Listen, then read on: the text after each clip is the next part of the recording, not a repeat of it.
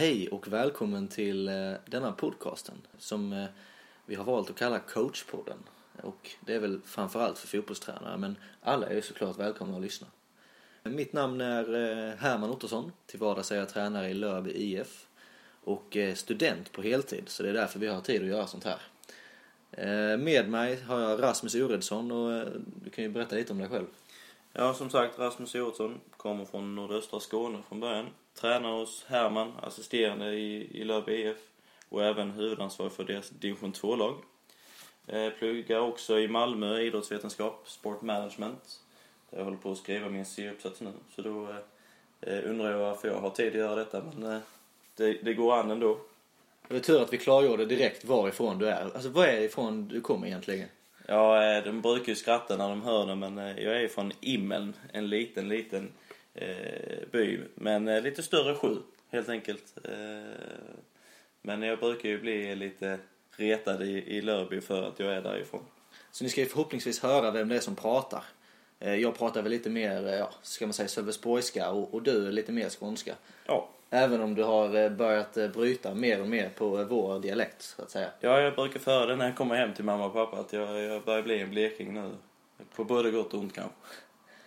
Jaha, eh, coachpodden, vad är det för någonting?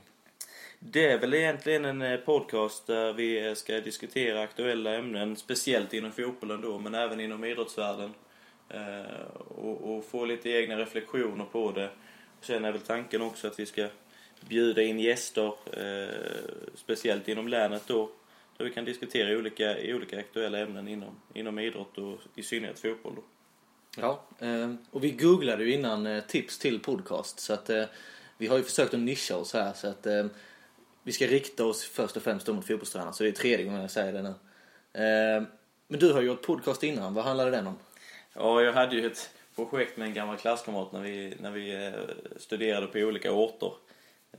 Där vi bara pratade massa strunt egentligen. Så det är ingenting ni behöver söka upp överhuvudtaget utan det är bara massa flams egentligen. Men om ni vill det så heter den? Ja, det, det, vet jag inte om jag vill säga egentligen. Men, men om ni vill, så gärna vill höra när jag och min eh, vän från Stockholm pratar så är det Så mycket sämre, heter den podcasten. Ja, ett bra namn. Ja. Jaha, eh, aktuellt eh, denna veckan fotbollsmässigt i Sölvesborg. Eh, vi kan ju inte undvika Mjällby AIFs eh, styrelsebeslut att plocka bort Anders Linderoth och ersätta med Hasse Larsson. Eh, och när jag satt i bilen idag så började jag direkt tänka på, det är ju precis, Hasse Larsson är ju Mjällbys Kenny Dalglish. Ja, eh, som, som Liverpool-supporter så, så hade vi för några år sedan när vi eh, hade några ägare som, som inte skötte klubben på rätt sätt och sen anställer de eh, Roy Hodgson som inte lyckades riktigt och då, då är det den här legendaren eller den här eh, ikonen inom föreningen eller klubben som, som får ta över. Eh, sen kan man ju diskutera om, om jag anser att Mjällby gör rätt i detta läget.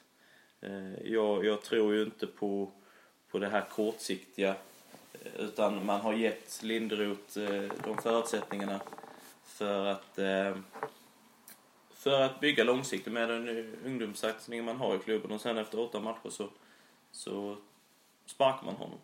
Så jag, jag tycker, jag, jag, tycker att man skulle jobba mer långsiktigt inom föreningen. Hur tror du det kommer gå?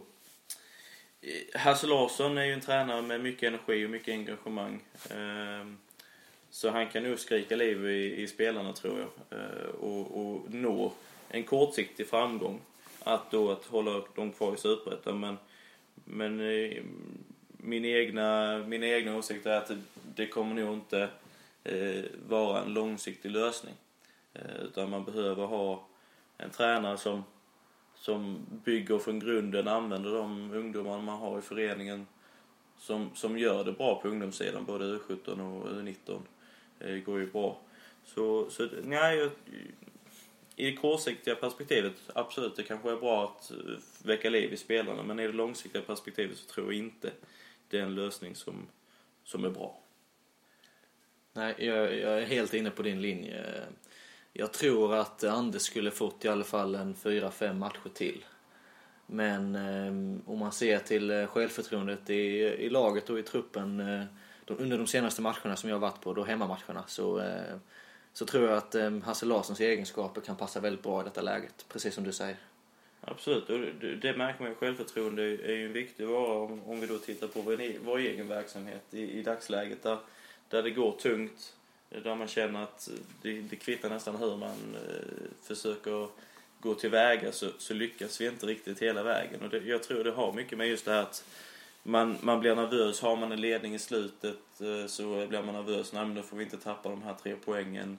Man vågar inte tro på, på sin egen förmåga utan det blir nästan tvärtom att var det så här jag skulle göra nu? Och, ja, man tvekar egentligen på sin egen förmåga. Det tror jag är genomgående i Mjällby också. Man leder mot Utsikten med 1-0 och sen så helt plötsligt så har det vänt. Liksom. Och de leder mot Ängelholm med 1-0. Det är precis likadan. eh, Alltså man gör jättebra första halvlekar i båda de hemmamatcherna.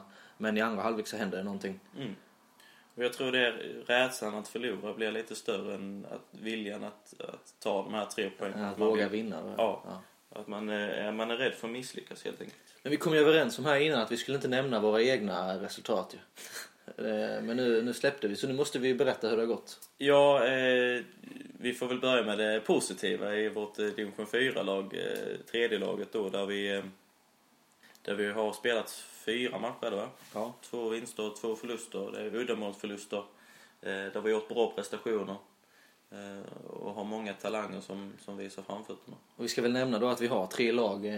Representationslaget i division 1, vårt andra lag i division 2 och vårt tredje lag i division 4. Så eh, och Rasmus, du basar själv för division 2-laget. Ja, där det inte har gått så eh, som jag vill riktigt. Eh, vi har faktiskt eh, nu efter fyra matcher noll poäng fortfarande. Eh, vi mötte ett starkt Växjö DFF eh, borta i premiären.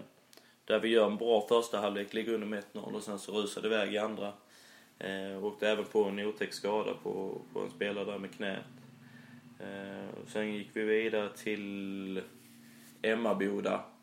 Eh, då vi gör en ganska slätstruken insats. Eh, förlorar med 4-2 tror jag det var. Eh, och sen så går vi vidare till Ljungby. Samma siffror där, förlust 4-2. Där vi inleder tveksamt men sen så, sen så känner jag att en poäng hade väl varit, varit rimligt att få. Och sen så nu mot Ronneby så, så anser jag att vi är det mycket bättre laget. Men eh, likadant där, vi leder med 1-0 och sen sista kvarten så släpper vi in tre relativt billiga mål för att vi är nog rädda för att vi, vi, vi vill inte tappa de här tre poängen helt enkelt. Mm. Och för division 1-laget så är det ju eh, ännu tyngre skulle man kunna säga. Där är ju eh, fem raka förluster. Eh, men det positiva i det är ju att vi har eh, mångt och mycket fört många av matcherna eh, och gjort bra prestationer. Men eh, har blivit straffade för att vi vill spela mer fotboll eh, 2015. Ja, och det är ju inget, alltså alla har ju olika stilar och spelstilar. Vi, vi vill ju spela fotboll längs marken.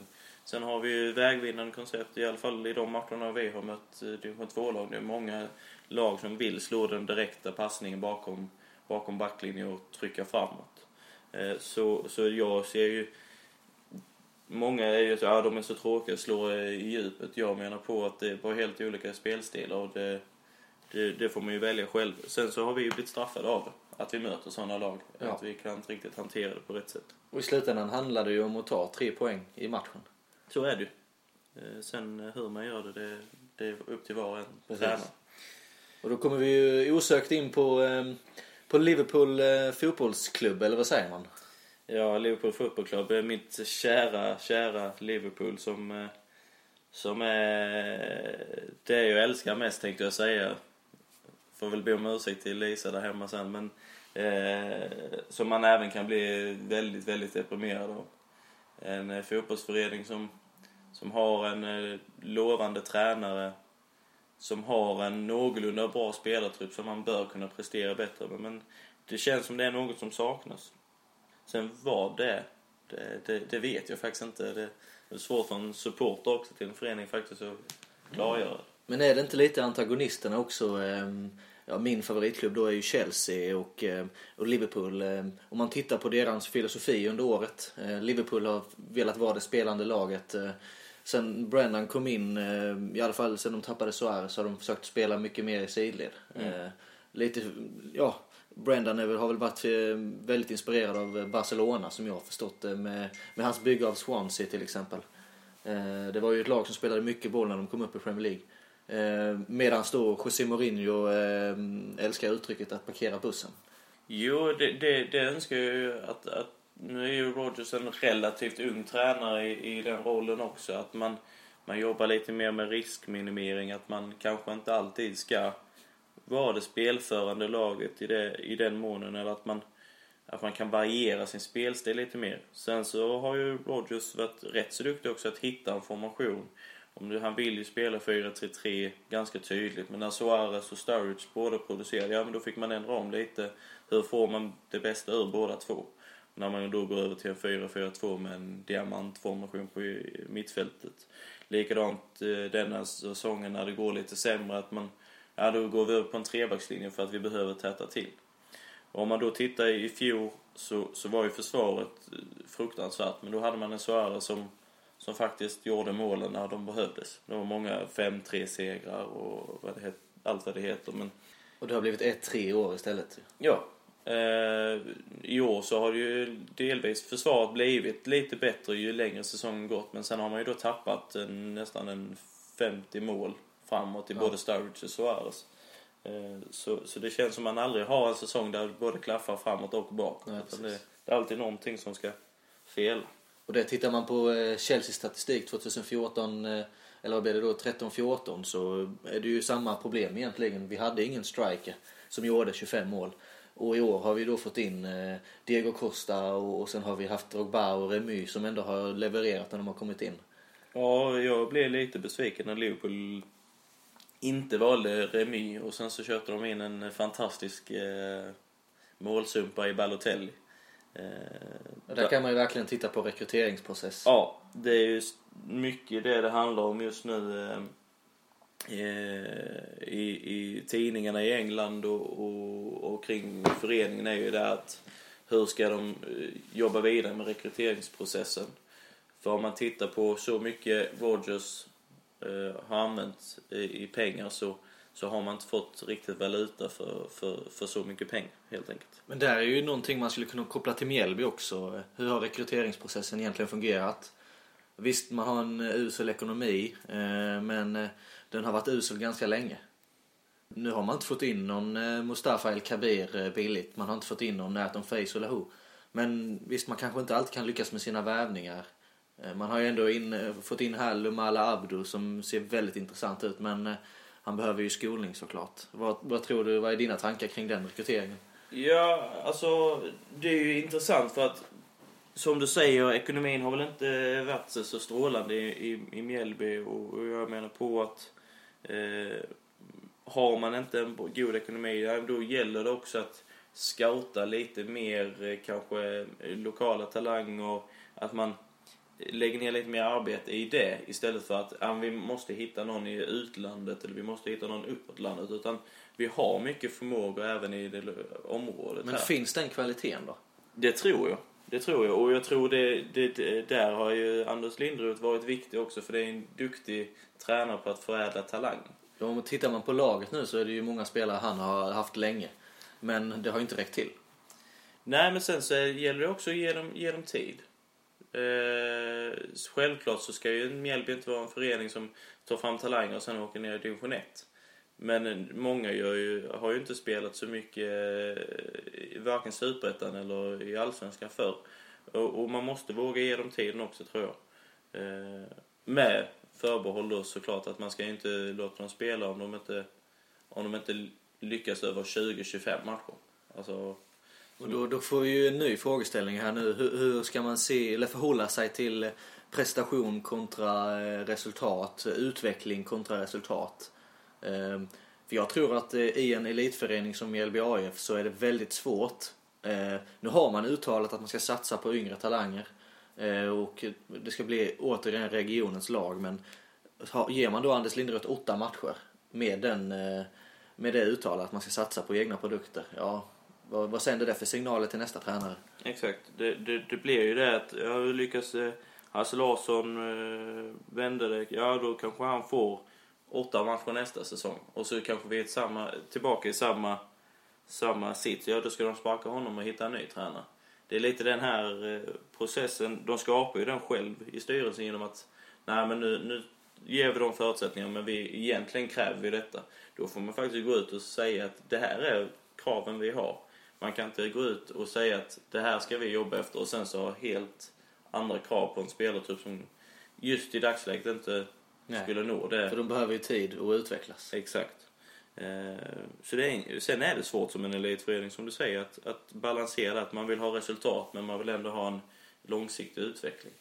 Det är jättesvårt att balansera det och, och jag skulle inte vilja sitta i styrelsen i Mjällby i dagsläget. Nej, och och vi säger ju inte att det är rätt eller fel heller, det de har gjort. Absolut inte. Utan vi eh, diskuterar ju bara olika vägar här.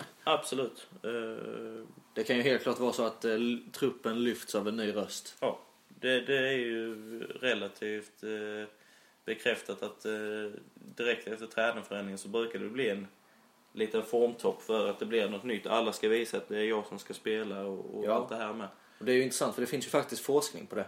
Vetenskapliga belägg för att ett tränarbyte mitt i säsongen inte ger effekt. Jaså? Då är det bara en känsla då? alltså. Ja, jo men det kan vara eh, som du säger här de första omgångarna. Mm. Där blir det en märkbar effekt. Men sen planar den ut. Så att eh, det ska bli intressant att följa Mjällby här nu med start redan imorgon torsdag då. Absolut. Eh, och jag, som skåning så har jag ju inte brytt mig om Mjällby innan men man börjar nästan få lite känslor för föreningen. Du sa att eh, du skulle be om ursäkt till Lisa innan som var hemma. Men vi sitter ju faktiskt i din lägenhet. Ja, det är väl en eh, hyfsad eh, lokal att sitta i tills vidare innan vi hittar någon ordentlig studio eller? Skulle du kunna beskriva din lägenhet? Ja, en eh, liten etta, Sölvesborg. Eh, adressen säger jag inte. Så jag har inte fått otrevliga hotbrev eller något liknande. Jag ser att du har gitarren framme här. Hur går det med, med träningen på den? Ja, du, den har jag lagt undan. Du vet, det är fiske som gäller nu. Det är fiske som gäller nu. Ja, eh, med dessa eh, orden så eh, vill vi väl avsluta coachpodden första avsnittet, eller pilotavsnittet. Vi har inte riktigt bestämt oss hur det blir. Men har ni några funderingar? Vi funderar på jingel. Och nästa avsnitt ska vi ha ett förslag. Så får ni kommentera alla lyssnare som vi kommer få ju. Två eller tre kanske. Ja, det kommer nog vara fyra i alla fall. Ja, det är ju bra i så fall. Var vi är två. Precis. Ja, vi tackar så mycket för denna gången. Tack så mycket.